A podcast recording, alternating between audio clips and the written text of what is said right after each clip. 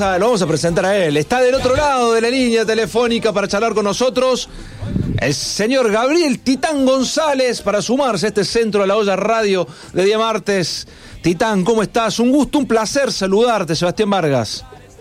Querido amigo, un placer, un placer enorme saludarte. ¿Cómo estás? ¿Cómo va todo? Muy bien, muy bien. Eh, la verdad que muy contentos de poder charlar con vos. Hace muchísimo tiempo veníamos pensando en Gabriel González. Y justo nos vimos que apareciste en un, en un flyer que nos mandaron de invitación. Y dijimos, ahora es el momento justo de llamarle, poder charlar con él. Así que, que, que gracias, Fran Cortés, por hacernos la gestión también. Qué bueno. Bueno, gracias a Fran, sí, por supuesto que está, está en todo. Fran es Está en todo, una máquina realmente. Así que bueno, no, agradecido hermano y un placer, como te digo. Bueno, vamos a charlar un ratito de vos porque, a ver, uno que tiene que tiene más de 40, hablo por mí, no, no por vos, hablo por mí. Tiene más de 40 y, vivió el proceso, ese, ese, ese momento de la barra donde volaba todo por el aire, pero hay un antes de Gabriel González cuando empieza con la música, ahí en Cerrezuela, en Pimienta. Eh, contado cómo fue eso de, meterte en la música. ¿Por qué llegas a la música? ¿Quién te, te, empuja para, para acercarte a la música? Vos sabés que es la primera vez en mi vida que me dicen en un reportaje dónde debuté. Porque mucha gente, gente sabe con qué grupo, en qué año, pero no el local, no el lugar se resuelve, exactamente. Estoy sorprendido gratamente. Vamos, 1 a 0 para nosotros. Un 1989 se resuelve un local sobre la ruta que me acuerdo que se armó un quilombo a la mitad del baile que volaba todo. Qué lindo momento. Y yo, con el Sodaca, de que era el primero de mi debut, ¿viste? Eh, nunca había agarrado un micrófono, nunca había cantado en vivo, con público, nada. Así que una experiencia inolvidable. Me acuerdo Mira, nunca me olvido que cuando terminó el baile que nos fuimos a cambiar al colectivo, se me habían acalambrado las mandíbulas. Vos sabés que abría la boca y me quedaba la boca allí porque se ve que gesticulaba mucho, ¿viste? Así que sí, ahí fue el debut, exactamente. En 1989 se resuela con el grupo Pimienta, que fue la primera experiencia que tuve así musical, directamente profesional, porque no, eh, no había hecho nunca antes nada eh, en la música de manera profesional y lo, primero que se dio, bueno, fue grabar directamente un disco en Pira, hacer el programa Telemanía y debutar en un baile toda la misma semana. Así que fue una adrenalina total. Recuerdos inmorales. ¿Siempre cuarteto o en algún momento quisiste incursionar en otro ritmo? Lo que pasa, yo cuando era chico, cuando vivía en Rosario, me gustaba mucho Luis Miguel cuando recién había salido y me gustaba siempre me gustó la música melódica a mí lo, los grandes baladistas latinos, viste, Diango, Julio Iglesias, bueno, Julio Iglesias que es mi, ídolo, eh, Serrat, toda, toda esa onda de aquella época, Camilo Sesto, Dino Bravo. Eh, te estás matando solo con la edad, ¿eh? yo no te la pregunté, pero te la estás entregando solo vos. mi abuela escuchaba, tener que decir vos, viste como dicen todos, mi abuela... Por, mi papá, mi papá era melómano, viste, y se usaba en esa época, eh, en los viajes se ponía ahí el el estéreo en el auto, que tenía otro nombre, no lo voy a decir porque iba a parecer más viejo, eh, hasta eso tuvimos. Eh, y bueno, mame toda esa música, ¿viste? Entonces eh, tenía, siempre siempre tuve muy adentro la parte melódica, la parte romántica. Y después cuando, cuando empecé a crecer un poquito más, que ya nos vinimos acá a Córdoba, se me pegó mucho el tango. El tango porque mi papá cantaba tangos y, y vivíamos al frente del centro vecinal y todos los viernes hacían ahí como una especie de peña y la gente, bueno, uno tocaba la guitarra, eh, la mayoría chupaban, pero había uno que, uno que tocaba la guitarra y dos o tres que cantaban. Entre ellos mi viejo que cantaba tango muy bien y, a ese me fue pegando el tango, así que lo del cuarteto también desde que vine a Córdoba me encantó. Me acuerdo cuando vine a Córdoba estaba pegando el grupo Orly, era el número uno absoluto, y, siempre me gustó Chévere a mí. Cuando escuché Chévere me, fasciné y también empecé a cantar así como amateur en el baño, viste, como, como cualquiera, eh, los temas de Chévere, los temas de Fernando, del Toro. Y bueno, se dio eh, justamente para acompañar a mi viejo a esas peñas de que por un amigo en común me entero que se va el cantante de Pimienta y bueno, me dicen, ¿por qué no te vas a probar? Y yo no te digo sinceramente, no había agarrado nunca un micrófono, no sabía lo que era un ¿Años? ¿Cuántos años tenías? 18 años, 18 ah. años, recién terminé la secundaria. y agarré la bici, porque era acá como a 20 cuadras de casa, 30 cuadras, ponele, y me fui a lo que sería hoy un casting. Y llegué y era en un garage en el, ensayo y había una, una cola de chicos afuera, habían sido como 14, 15, y bueno, esperé mi turnito ahí, piola, y cuando entro me dicen, bueno, ¿qué tema sabes? Y la verdad no sabía ninguno completo. Y lo único que más o menos tenía era el tema Basta, que cantaba Gary, eh, y que lo hacía Pimienta también, Así que me, probé con ese. Y bueno, me probé, después salí afuera a esperar resultados, ¿viste? Y bueno, después me llamaron. Y quedó en ese momento, quedó Sergio Báquina, Nano como cantante tropical, y quedé yo como moderno. Y a la semana estaba grabando el disco en Pira, y a la semana estaba grabando Telemanía, y a la semana estaba debutando en un baile.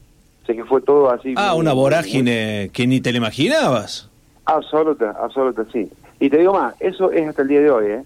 eh yo siempre digo que la música como que me agarró y, es como un maremoto, porque hasta el día de hoy es como, es como que no se puede controlar, ¿viste? que te va llevando para un lado, te lleva para el otro, uno por ahí toma el timón en algunos momentos, pero siempre es la gente, es el público, es la vida, ¿viste? que te va, te va llevando. Los grandes artistas dicen eso. Eh, una vez que entraste y probaste lo que es realmente la música, eh, no la largas más. Eso es cierto, sí. Sí, porque yo creo que para hacerlo, primero tenés que sentirlo.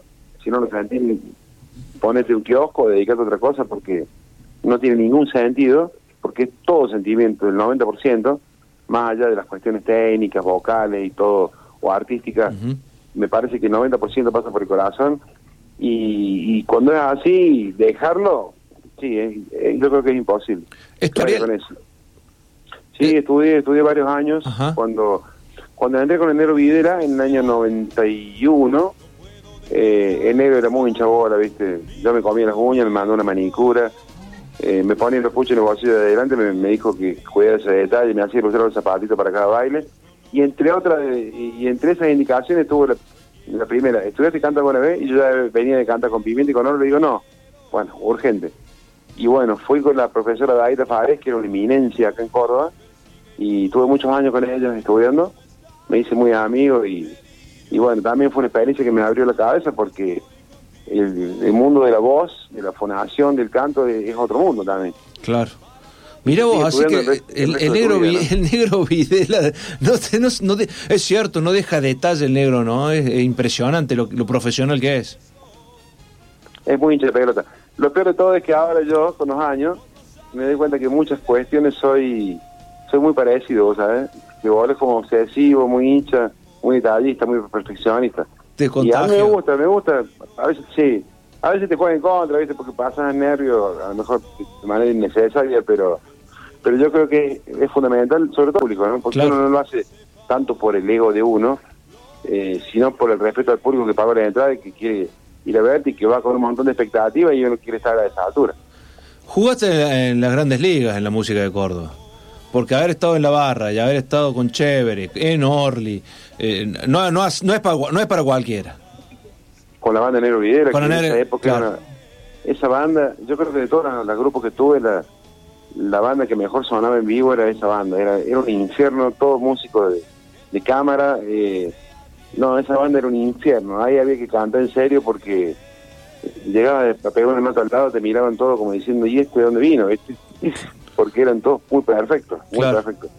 Y sí, sí, la verdad que tuve la posibilidad de estar en, en grandes bandas, en todas grandes bandas, algunas ya consolidadas como Chévere, otras que recién arrancaban como La Barra, que prometían muchísimo y bueno, llegó donde llegó. Eh, y otra como Negro Videra, que era una cosa rara porque Negro Videra era solista, pero eh, en esa época el solista se usaba de tener un, un ladero, digamos, sobre todo un cantante melódico, porque Videra el melódico no hacía, y yo entro en lugar de Alan Decal y también Alan Decal. Claro, el, primer cantante que acompaña a Nero Videla es Alan Decal, de Pasaporte. Sí, sí, sí, sí, mira, uno, no me acordaba que había estado con Nero Videla Alan Decal. Sí, creo que grabó, no sé si uno o dos discos, eh, que está muy bueno, porque Alan canta muy bien, canta muy bien. Y bueno, y además, cuando me habla negro para adentro, digo, yo escribí canto porque Alan cantaba como una mujer, te agarra una voz clarísima. Sí. Pero justamente estaban buscando algo más, digamos, más, más cuartetero y bueno, se ve que pensaron en mí.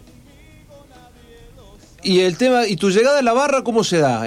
Porque recién arrancaba la banda cuando vos, llegas. Hace poquito. La barra tenía un año. Había festejado en el primer aniversario en, en, Las Palmas y yo me había ido de enero Videla. Eh, bueno, yo en, esa época había estudiado un profesor de inglés, ¿viste? me había dedicado, volví a la facultad también y estaba un poquito alejado, pero siempre uno tiene sus contactos, ¿no?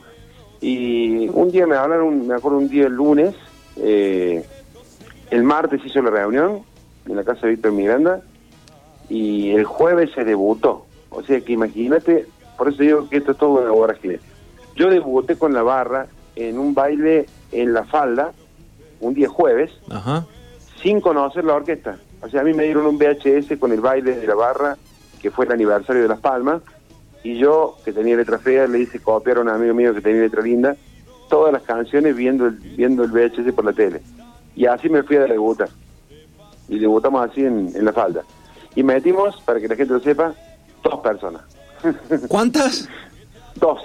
Ah, bien, bueno, por lo menos no, fue tan, no pasaste tantos nervios en el debut. Fue como necesario. Pero mira la paradoja. Al otro día estábamos en Alta Gracia y metimos ya 300. Mira vos. Pero sigue, sigue la paradoja porque al otro día, el sábado, estábamos en la usina, era la presentación mía en la usina y metimos 12.000. Batimos el récord de público en la usina. Y el domingo, el otro día, estábamos en Carrera Central, dijimos, metimos 12.000 en la usina, vamos a Carrera Central. 60. o sea que había que laburarlo, ¿me entendés? Estaba picando, pero había que hacer los goles. Qué loco, ¿no? Muy loco. La verdad que es, raro. Y bueno, lo de Lucina es maravilloso. Y el, y el tema de la barra, eh, los temas tuyos fueron fueron golazos, ¿eh?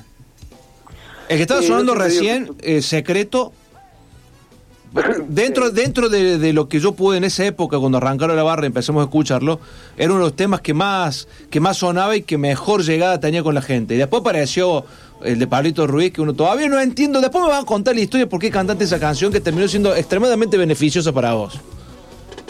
Bueno, sí, vos sabés que, mira, ayer le comentaba un amigo mío de que con los años eh, me parece que Secreto ha superado a la barra porque eh, a la barra, a la cachetada, perdón, porque cachetada es como un tema más más de efecto, en cambio secreto es como de, tiro largo, ¿me entendés? Como que te llega al corazón, entonces siempre más. Eh, y yo le percibo en los bailes, bueno, yo termino los shows siempre con secreto y le engancho cachetada. Explota porque cachetada tiene más punch, pero secreto me parece que es como el tema. ¿Quién te propone los temas? ¿Quién propuso que hicieras esos temas en la barra? Eh, mira, Secreto, Universo, Cachetada, los llevé yo. Puntualmente. Ajá. ¿Y, dónde los habías escuchado vos? ¿De dónde lo sacaste Secreto? Mira, Secreto lo saqué de una versión de Juan Ramón, que había sacado un disco. Y justamente ahí hemos ido a grabar el disco con la barra nosotros a Buenos Aires y lo encuentro a Juan Ramón que estaba grabando el disco. Le comento esto y que me gustaría hacerlo todo y me mandó un cassette, eh, me mandó una encomienda a mi casa con el cassette del tema solo de la versión de él y de ahí lo adaptamos directamente nosotros. Así fue secreto. Mira vos. Cachetada me lo, me lo, me lo prestó una novia mía porque era fanática de Pablito Ruiz y no. me dijo, mira, ¿por qué no, claro, porque el grupo estaba pegando y me dice, ¿por qué no hacen este tema que está muy buena? Y yo lo escuché la primera vez y digo, sí, está bueno, pero lo veía medio cuadradito, medio infantil. Pero cuando lo probamos en el baile, es más, cuando lo probamos en el primer ensayo fue impresionante. Eh, tiene algo ese tema, no sé, es raro. Sí, tal tiene cual. mucho punch en vivo, es terrible, es terrible. O sea que cachetada surge en la barra y en la voz de del Titán González por una novia que se lo sugirió. Sí, lo sacó de la cajita de zapatos que tenía con, con un montón de cassettes y bueno, era fanática de, de Pablo Ruiz y me dice, este tema. Yo no lo había escuchado, yo había escuchado de Pablo Ruiz, el que más pegó que fue Oh Mamá, ¿te acordás? Sí. Oh Mamá, pero cachetada no. Y bueno, cuando lo adaptamos, aparte la barra sonaba, era un caño impresionante como sonaba.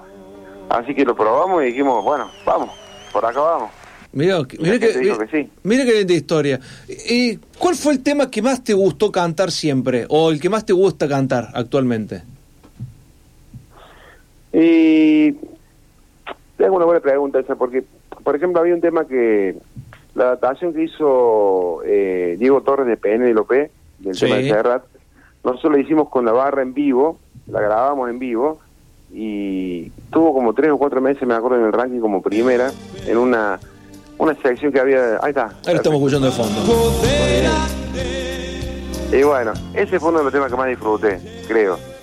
Ese tema no lo hago habitualmente en los bailes, pero generalmente algunos se lo pide y lo hago un poquito a capela y me gusta mucho. Y de los clásicos, bueno, yo creo que todos me gusta cantarlo. Eh, lo que lo que hay que tratar de hacer, que creo que todos los artistas lo terminan haciendo, es de, remozarlos un poquito, viste, en la forma de cantar, porque si no te aburre tantos años cantar lo mismo. Claro. Entonces uno uno uno, uno es como que lo va reversionando el tema a su manera, pero yo soy enemigo de, de cambiar los fraseos, así como hace Luis Miguel, viste, eh, porque la gente va con el tema de una forma en el oído, entonces vos podés jugar un poquito, pero siempre dentro de la línea original del fraseo, ¿no? Claro, claro, claro. Pero en general disfruto de todo, ¿no? Mira, si el tema fue un éxito, eh, ya es de la gente y bueno, hay que cantárselo. Y algunos que, no tenés ganas, hay que cantárselo igual. Sí, pero viste que siempre por ahí hay un tema que nunca te gustó y lo cantas porque a la gente le encanta decir, ¿por qué le gustará este tema? Y no me gusta cantarlo, pero lo canto porque a la gente le gusta que lo cante. ¿Cuál es? Sí, hay, hay, hay por ejemplo, el tema Quisiera ser poeta. Oh, me encanta ese tema. Bueno, ese tema fue tremendo, fue... Sí, sí, sí, es un temazo. Fue un impacto terrible, pero con el tiempo es como que, no sé, me empezó como a cansar un poquito, ¿viste? Sí. Pero bueno, vos ves la respuesta de la gente y ya es como que te vuelve a dar ganas de seguirlo cantando, o sea que es como un círculo, ¿entendés? Ahí lo escuchamos. Ahí está. Chao, Teto, que está sonidito, che. Qué máquina. Un, un crack acá, Emma Manita, que nos pone, nos va, te va escuchando la nota y va, va buscando el tema, así que acá lo tenemos. Escuchemos. Que lleve tu nombre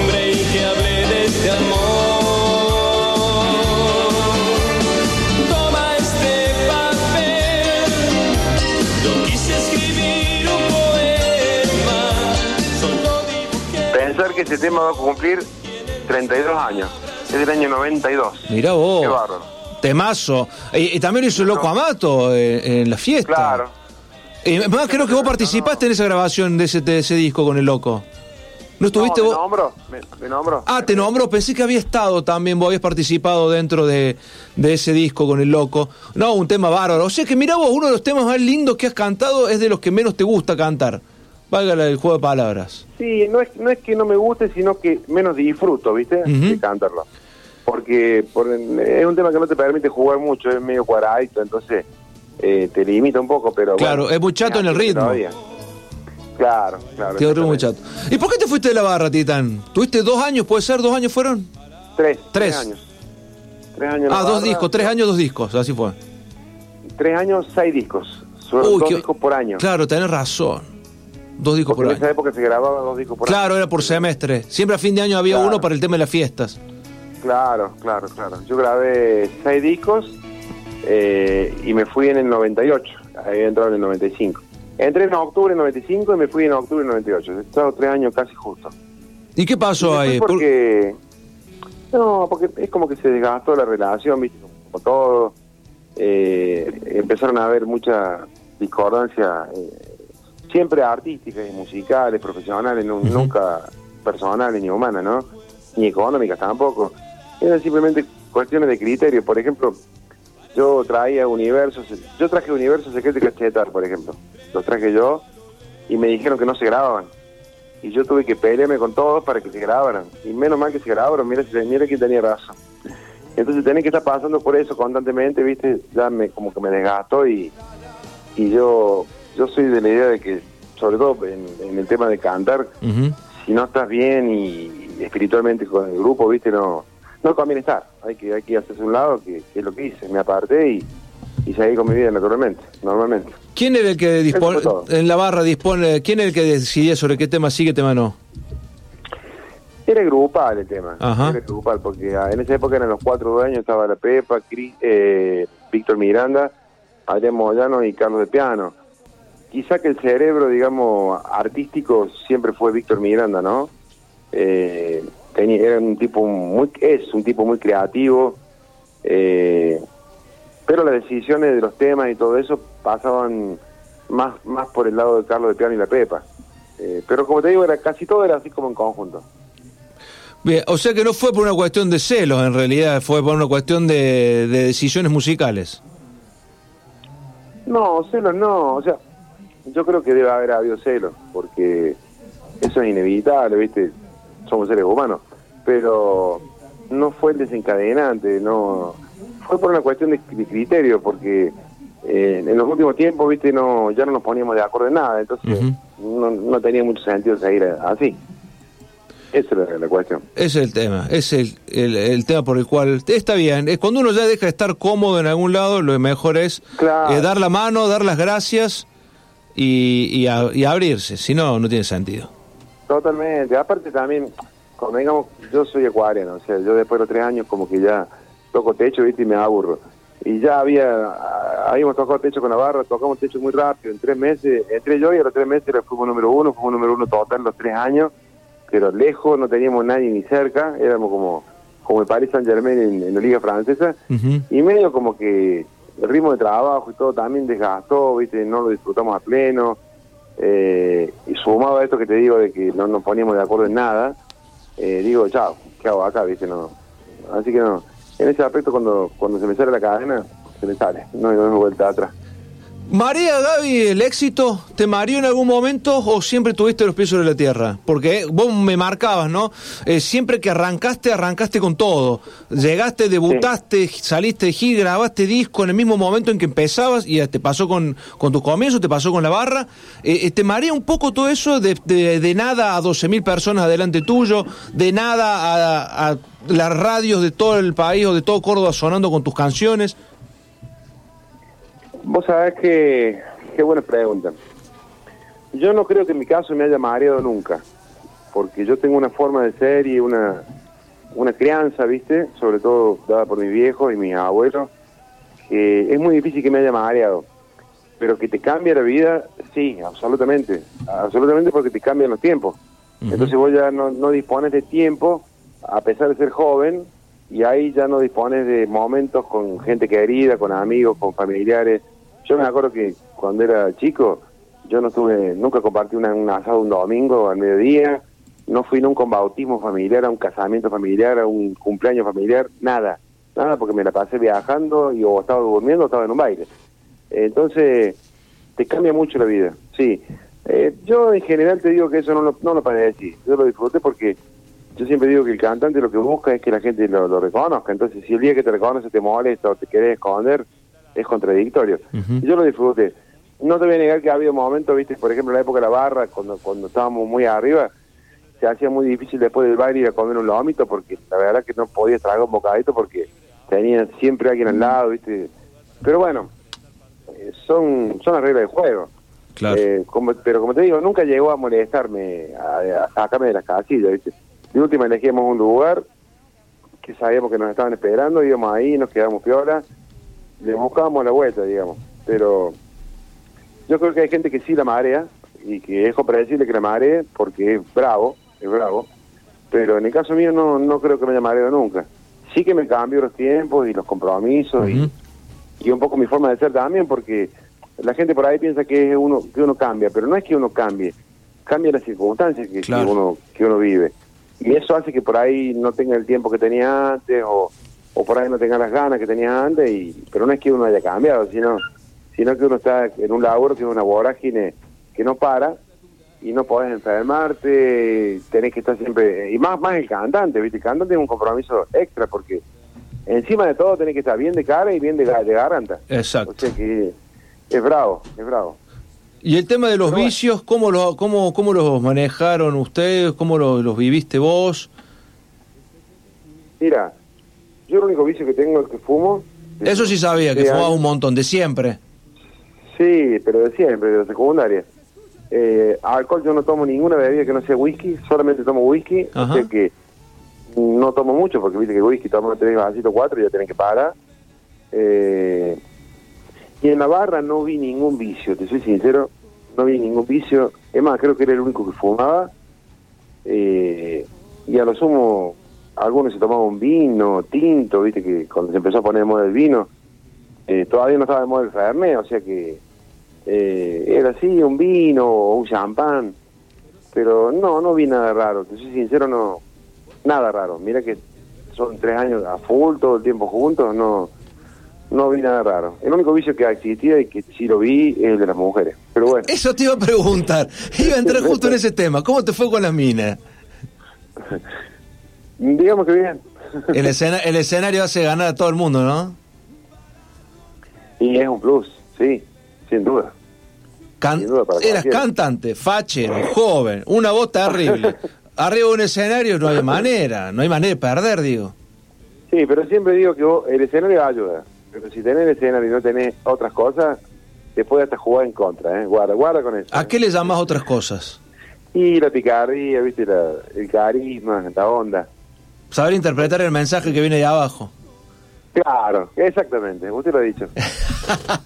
y, Precisas palabras. Qué grande. ¿Y el tema de abogacía, cómo? Porque durante un buen tiempo has estado ejerciendo, sos, sos abogado. Claro, yo me recibí en 2012 eh, y desde ahí que... 2011. 2011, perdón, acá mi hija me corrige, está bien. Eh, y desde ahí que me crucé con mi socio actual y bueno, entré al estudio de él, después incorporamos otra socia más, actualmente somos los tres ahí y estamos a full de lunes a viernes. Hacemos casi todas las ramas porque somos tres y tenemos también un, grupo así contemporáneo de, colegas que, que somos amigos, así que cuando hay alguna cuestión muy muy especializada la derivamos o, hacemos una participación. Pero bien, bien, trabajando bien. Eh, esa es mi vida diaria, digamos, ya hace eh, nueve años. ¿Qué tipo de abogacía haces, ejerces? ¿A dónde yo hago mucho derecho de familia, Ajá. hago derecho civil, eh, he hecho derecho penal también. Eh, yo en general no, no le con nada. Yo siempre digo que cuando viene un cliente a verte, es muy feo de decirle, mira, yo esto no lo hago. Eh, más vale eh, eh, evacuar la consulta y después vos derivás o consultas con un colega experto y llevas el caso a medio, pero es feo decirle a alguien que va, viste, con todo el entusiasmo, con todo, no el entusiasmo, el abogado se va amarrado generalmente con un problema, decirle, no, yo esto no lo hago. Yo trato de no dejar en banda a nadie y, y hacer todo lo que se pueda. Como te digo, si hay una cuestión muy técnica que ya me excede, eh, bueno, tengo, tengo los colegas para consultar como hacemos todos los abogados, porque Está ningún abogado es especialista en todo. Exacto. Pero esa es más o menos la idea de, del estudio. Gaby, gracias. Se nos está acabando el tiempo, ya llega Planeta Racing. Es un gustazo haber charlado con vos, me queda un montón de cosas en el aire. Eh, seguramente te seguiremos, vamos a seguir tu carrera ahora que ya sabemos que has vuelto de forma más presencial a, los escenarios y en algún momento nos vamos a cruzar y vamos a seguir esta charla. Y verás, qué lindo tema ese, me gustó mucho también ese tema en la fiesta inolvidable de la barra. Ese tema lo trajo Tuta García, que también era un melómano que se gastaba todo todo lo que cobraba, se lo gastaba en compact y en perfume. Bueno, tenía un millón de compas y él traía temas. Mira, Amor Infiel de la Pepa, que fue un golazo, sí. se lo dio Tuta. graba esto que va a ser un gol. Y conmigo hizo lo mismo, me dice, graba esto que es gol. Que se llamaba el grupo La Sociedad, creo que se llama el grupo, un grupo chileno. Y bueno, la y sí, tenía razón. Pegó como el disco que tiene video, exactamente. Y verás. Y verás, y bueno, y verás, y verás, y nos veremos en algún otro momento. Gabriel Titán González, ha sido un gusto, un placer tenerte aquí en Centro de la Olla. Ya en otro momento nos vamos a cruzar y vamos a, disfrutar de tus canciones. Te mandamos un gran abrazo y gracias. Bueno, hermano, ha sido un placer. La verdad que ha sido una, charla muy entretenida. Tiene muy buena data.